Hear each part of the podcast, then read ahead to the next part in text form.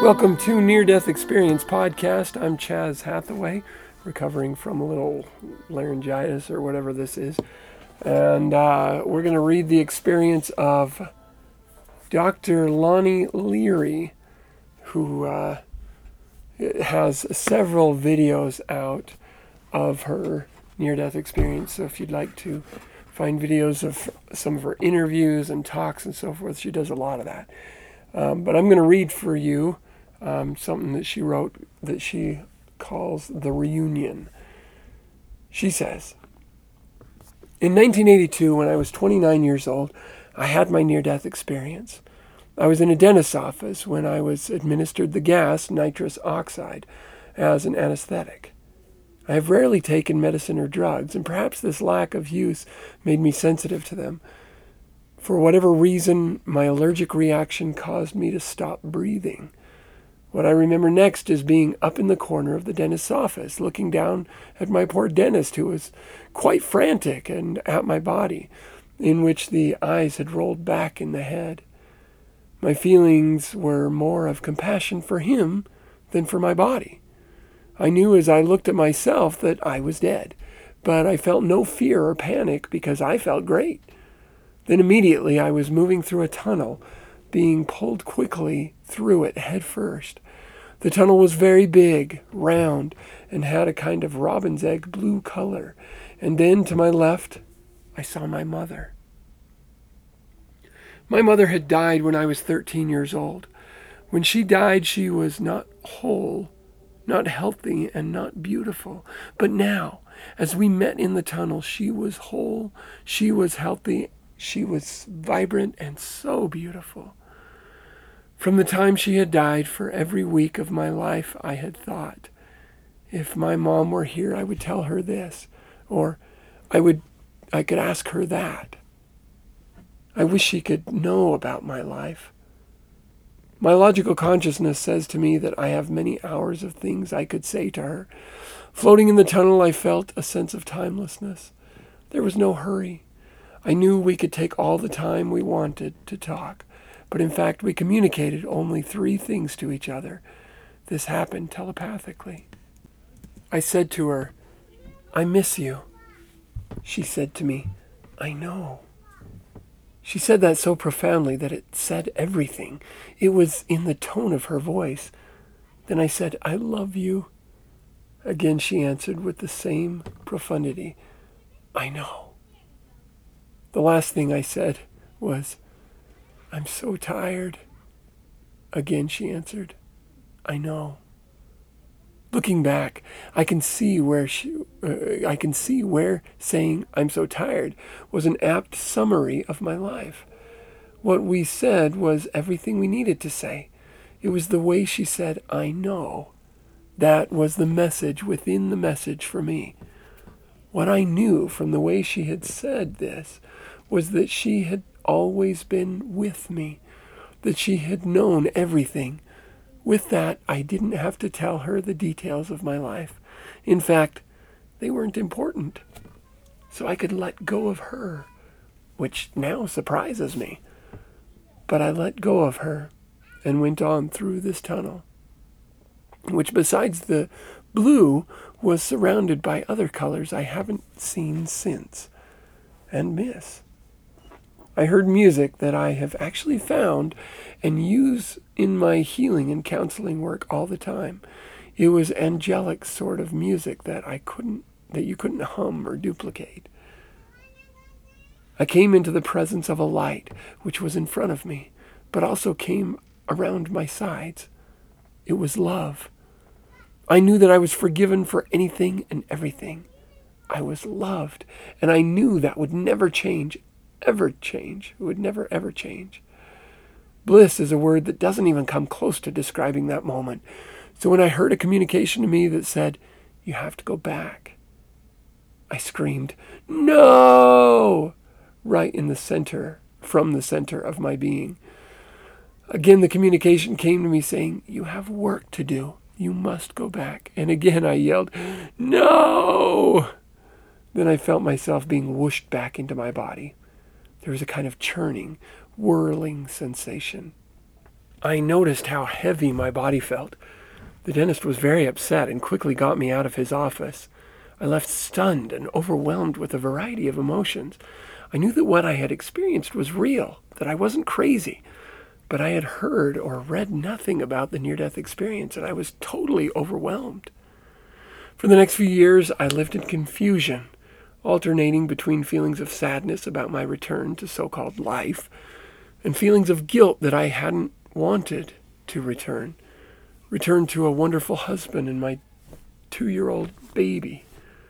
Anyone other than a near death experiencer might think that by saying no about returning, I was saying no to my child, who was the love of my life. But I couldn't and still can't imagine leaving the presence of that love and light. I have a lot of moments of wanting to go home and of feeling very, very lonely but I continue on with whatever work it is I'm supposed to be doing. When I came back, there was no one to talk to about my experience. My husband knew that I was different, however, because basically my life took a right angle after that. Light, the light is there for all. Love is there for all who wish it. I had been involved in a women's league. I tried to I tried reattending one of their meetings what I encountered was chatter and gossip, which almost hurt. It seemed so irrelevant. I found myself staring. They, of course, noticed me and stared back. I need to be clear, though, that I'm that I truly take nothing away from those people. That way of life for them was, at that time, important for them. And since it provided them with meaning, I do respect it. It was I that didn't belong there anymore.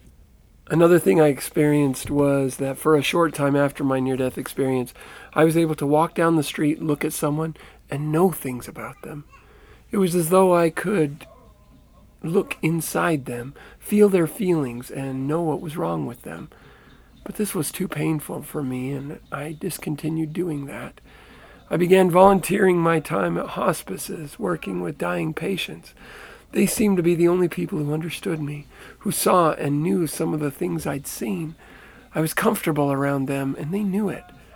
But I wouldn't talk about that. I would just be there. Time after time, however, what happened was that close to the moment of death, they would look at me and say, You know, don't you? At that point, once they had started asking me questions, I would start talking about it. They would say things like, My father came and visited me, but he's been dead for 20 years. And I would say, Yes. What did he say to you? And they would tell me. They were surprised at my response because the doctors, when they tried to share this with them, would say, It's just the medication. You're hallucinating. I knew that wasn't true. Living in this dense world can be very painful and hard. But I believe now, because of my near death experience, that all things are and can be forgiven. If we can bring forgiveness towards others and ourselves into our lives, I think much of that pain can be released. If we can love ourselves, think we can I think we can bring some of the same light into our lives. Despite the difficulty of living, I also believe that it is impossible to find purpose and meaning in anything that holds every that everything holds opportunity and calls for our awareness. That heightened awareness ultimately will lead us to learning and love in all things. And that's the end of her account. there's some beautiful stuff in there. I really like what she says about the communication that took place between her and her mother. She had, over the years, thought about, you know, if I ever see could see my mom again, I would tell her X or I would tell her Y or I would tell her about this or that. And when she finally got the opportunity, all she had to say was, I miss you, I love you, and I'm t- so tired. And it communicated everything. Not only because her mother did know of the things going on in her life, that that was clear to her, but also because in the words that she would say or think, would come the whole package of the implications and context of what she was trying to say. That's just how spirits seem to communicate, according to near death experience research. When a thought is conveyed, everything goes with it, everything. Lani is also a great example of the after effects of near death experiences. After her experiences, she could, after her experience, she just kind of knew what was on people's minds, what they were concerned about or feeling. And, and, uh, uh, you know, for a while that just, it sounds like it just became overwhelming to her. And it's interesting how she says that some of the uh, community events that she would do that she would try going to, she found that they were full of gossip and, you know, and I think she was able to discern their reason for the gossip that uh, that there's some kind of social connection that they need and this is providing it albeit in a not very healthy way but it was it was doing something for these people and uh, she recognized that but she just didn't feel a part of it anymore and uh, her her whole outlook had changed, and she found herself wanting to dwell among the dying because they seemed to be the only people who understood her, that uh, and and who saw some of the things that she'd seen. She was more comfortable around them, and they seemed to know it. And I love how she says that they would sometimes look at her and say, "You know, don't you?" Which makes me wonder one of two things. Either the people had near death experiences and some of the after effects and were therefore able to discern a little bit of her feelings and thoughts, or that they just found her openness toward them, towards them, as being so inviting as to make them wonder, you've been through what I've been through, haven't you? So I think that's really cool. So anyway, this is gonna this is a short episode. My voice needs a little rest, so I'm gonna give it some rest. But I will say, if you'd like to contact the con- the podcast, you can call 970 NDE Cast. Leave a three minute message, and then continue in as many three minute messages as it takes to get your message or experience across.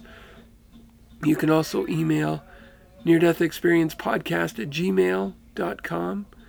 And if you want to share your experience by doing that, go ahead and write it, and I would be glad to read it on the website. Another thing you can do is record your voice with your phone or whatever, telling your experience, and then message that to me. You can either, you know, send it in a YouTube video, even a private YouTube video, or, you know, through uh, a simple app like uh, Easy Voice Recorder, which, as far as I know, is available on all uh, different kinds of tablets and phones and iPhones and all that.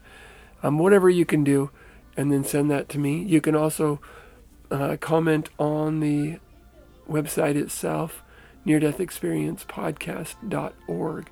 Please let me know if you're having trouble commenting because some people have, and I'm trying to kind of get the gist.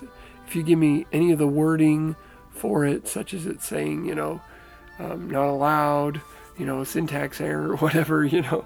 Um, give me the details about what it's doing. Maybe it'll help me pin it, pin down exactly what's going wrong. So with that, thank you all of you so much again for listening.